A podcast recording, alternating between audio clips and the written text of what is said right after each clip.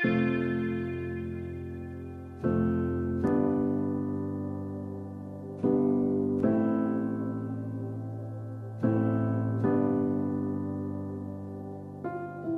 de Samuel capítulo 16, verso 7, en la traducción lenguaje actual, dice lo siguiente.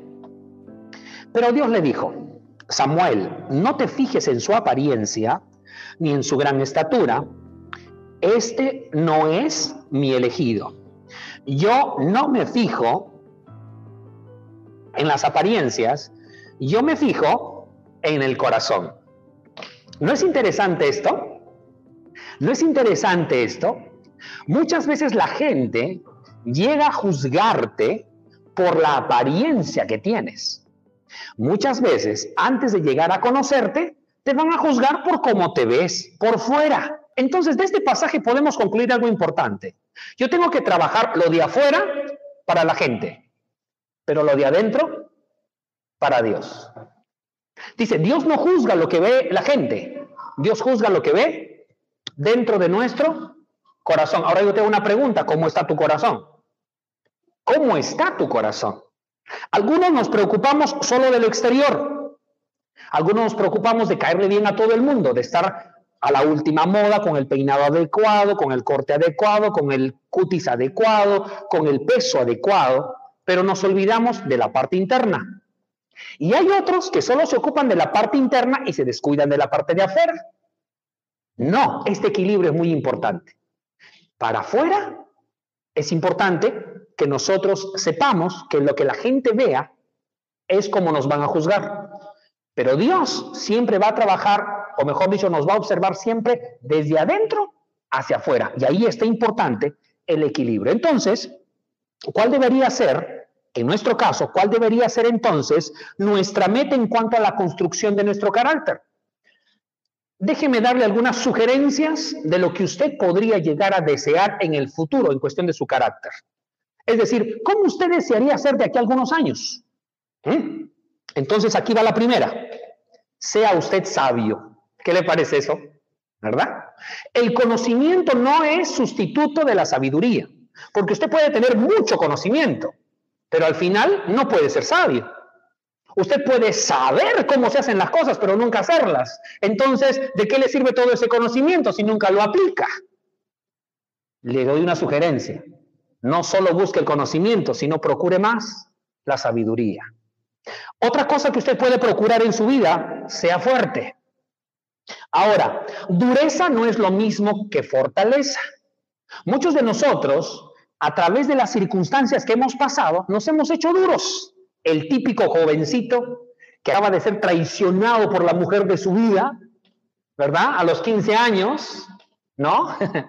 y dice, todas las mujeres son iguales, nunca más, ¿verdad?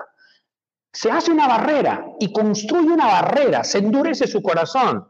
Pasan los años Llegan a los 50 y le dicen, ¿y por qué no te casaste? ¿Por qué no iniciaste algo con alguien? No, es que a mí me traicionaron cuando era joven y yo me prometí a mí mismo, nunca más me iban a romper el corazón, ¿verdad?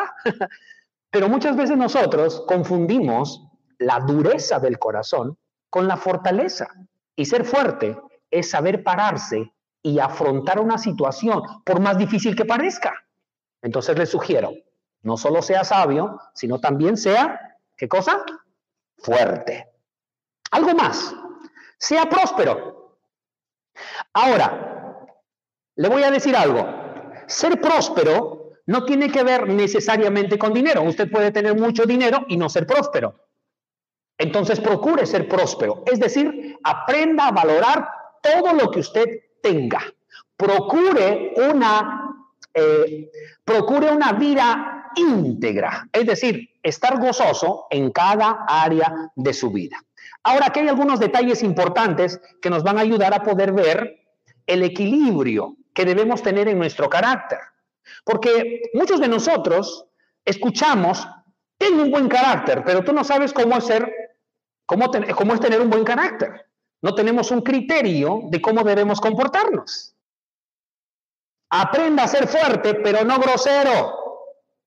Algunos confunden la grosería con la fortaleza, ¿no? Algunos dicen, yo soy fuerte, y lo que en realidad están diciendo es soy grosero, porque para hacerse respetar hacen uso de ira, maltratos, gritos, insultos o bajarle la autoestima a otras personas. No confunda, por favor, no confunda, por favor, ser fuerte con ser grosero. Otro, sea bondadoso, pero por favor no sea débil.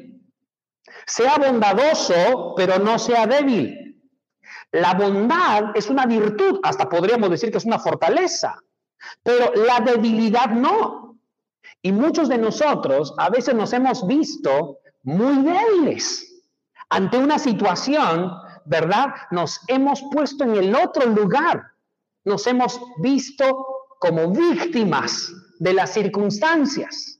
A mí todo me sale mal, nadie me ayuda, nadie me quiere, todos me odian, ¿cierto? Nos ubicamos en esa posición en lugar de ubicarnos en la posición de una persona bondadosa. Es decir, que a pesar de las circunstancias no cambia su corazón. A pesar que le han engañado muchas veces, siempre confía y siempre está dispuesto a amar por encima de las circunstancias. Le han engañado muchas veces, pero siempre tiene en su corazón el deseo de que no me van a volver a engañar, pero tampoco tiene un dolor con esas personas. Otro, aprenda a ser arriesgado, pero no abusador.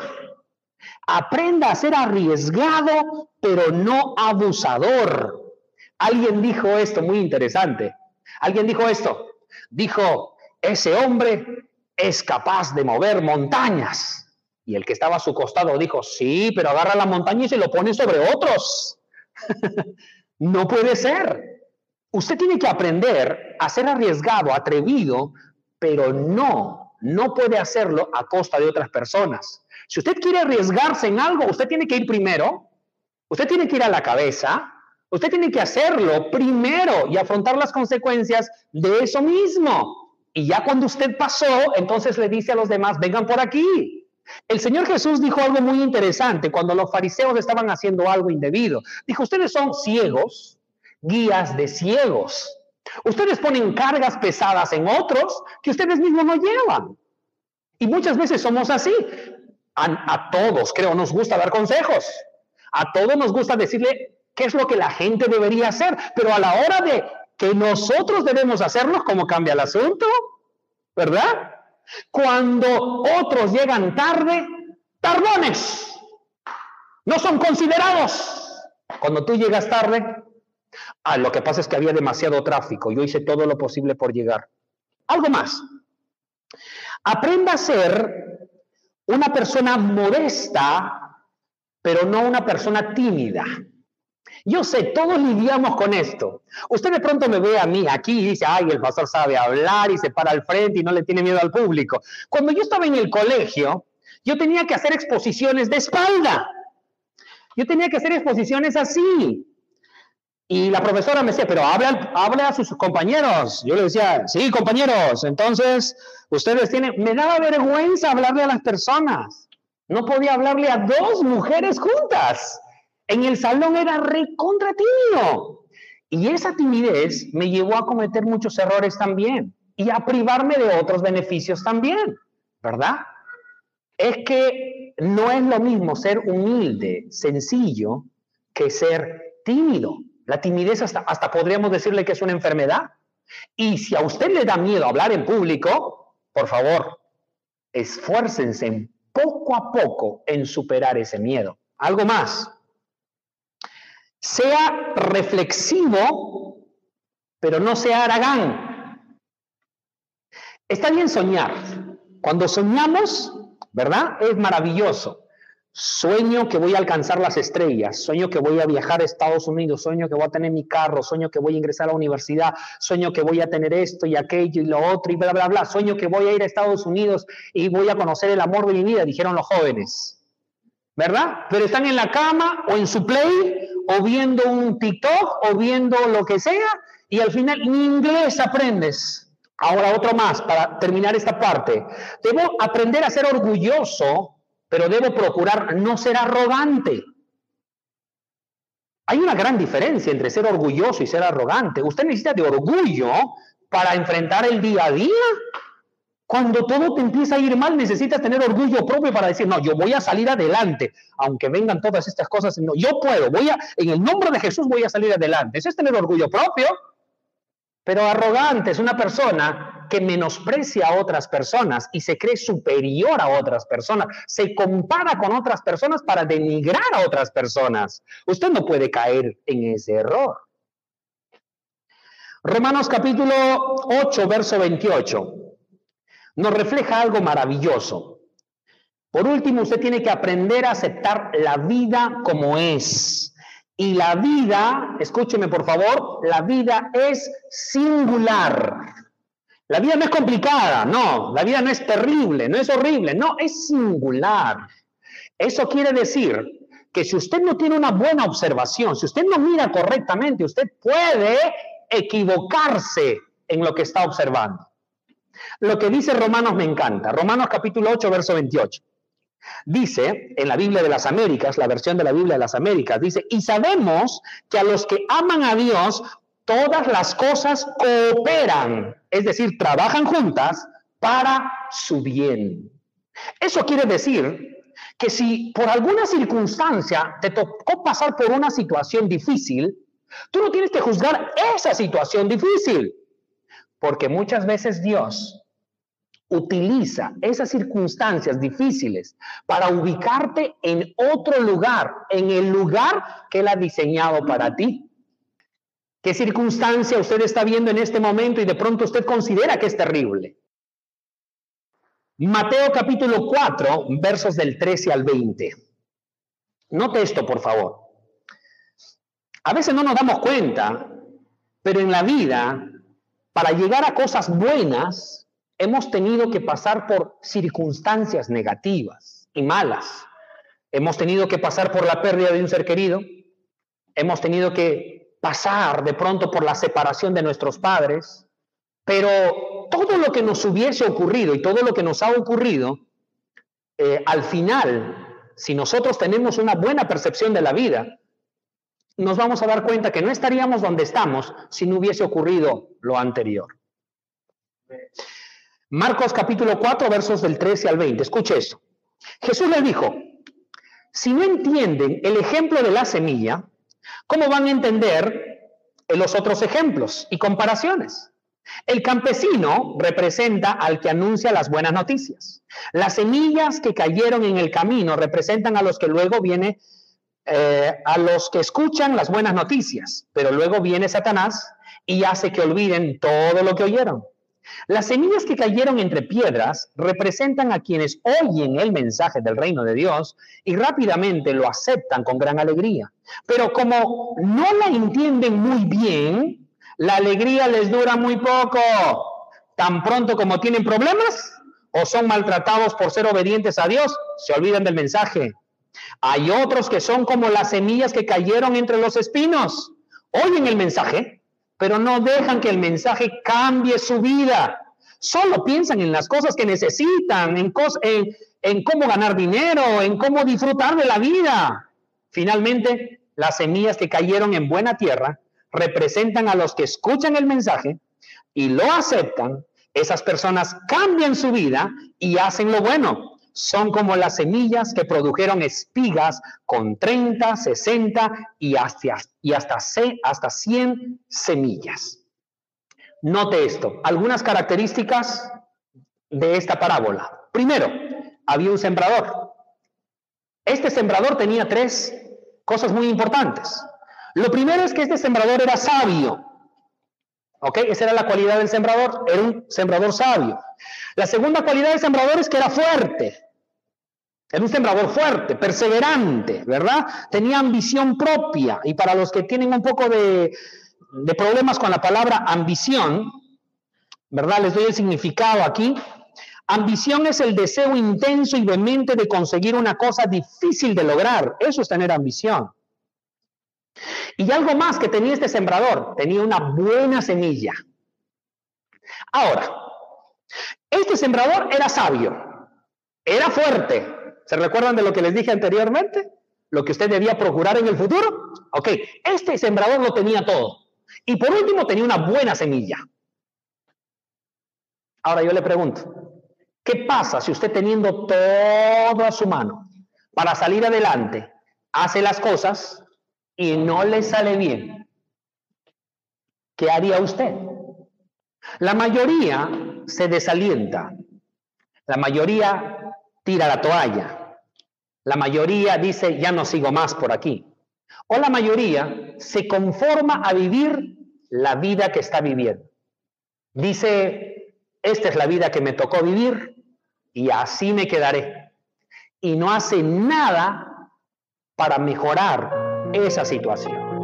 Ahora note algo importante, por favor. Aunque el sembrador tenía, era sabio, era fuerte y tenía una buena semilla, no logró que el 100% de sus semillas produjeran fruto.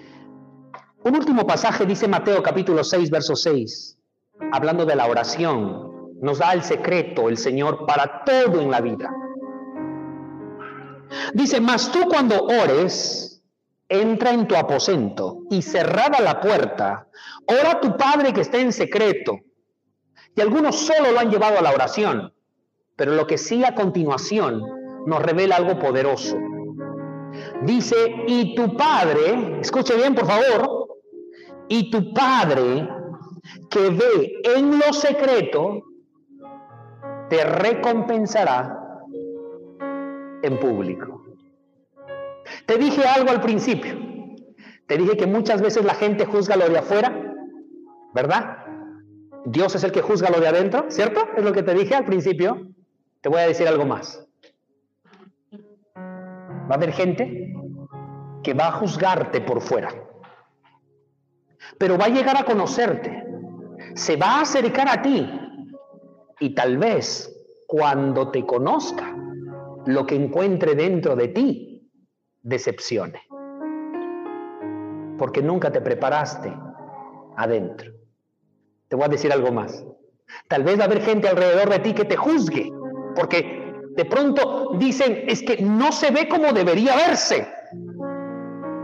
Pero cuando se acercan, y te conocen más, se llevan una gran impresión. Porque te ocupaste más en trabajar adentro que afuera. Hay un equilibrio en la vida. Muchas veces nosotros solo nos damos a un lado, pero lo ideal es esto. Trabaja en lo secreto. Y tu Dios que ve en lo secreto, te recompensará en público. Te aliento, mi hermano, usted que me está viendo, a que puedas hacer una introspección en este momento y puedas revisar dentro de tu corazón. ¿Qué es más importante para ti? ¿Es más importante el aplauso de toda la gente, aún sabiendo tú que dentro de tu corazón no lo mereces? ¿Es más importante la opinión de las personas en cuestión de las posesiones que tengas, aunque tú sabes que todo lo que tienes no es tuyo, es prestado y hasta estás endeudado. O es más importante crecer desde adentro y no me importa que me digan que soy pobre, no me, digan que, no me importa que me digan que no sé administrar el dinero, no me importa que me digan que tengo descuidada a mi familia, pero si dentro de mi corazón estoy creciendo, estoy avanzando, estoy haciendo las cosas bien, tarde o temprano se va a revelar, porque lo que se hace adentro se transforma hacia afuera, porque tu Padre que ve en lo secreto es el que te va a recompensar por fuera. Y yo no sé, pero tal vez tú seas ese sembrador. Y tal vez hasta ahora has tirado tu semilla y no ha habido cosecha. De pronto dices, me queda este poco y has agarrado parte de ese poco y has tirado tu semilla y, y parece que no recibes cosecha. Y yo no sé si te queda solo un puñado en tu mano. Pero ahora yo creo con todo mi corazón que a los que hacen bien las cosas y a los que confían en Dios, siempre hay buena tierra donde sembrar. Siempre hay buena tierra donde sembrar. Pero te voy a profetizar algo. Este poquito que vas a sembrar en las manos de Dios puede producir más cosecha de lo que hasta ahora no ha venido.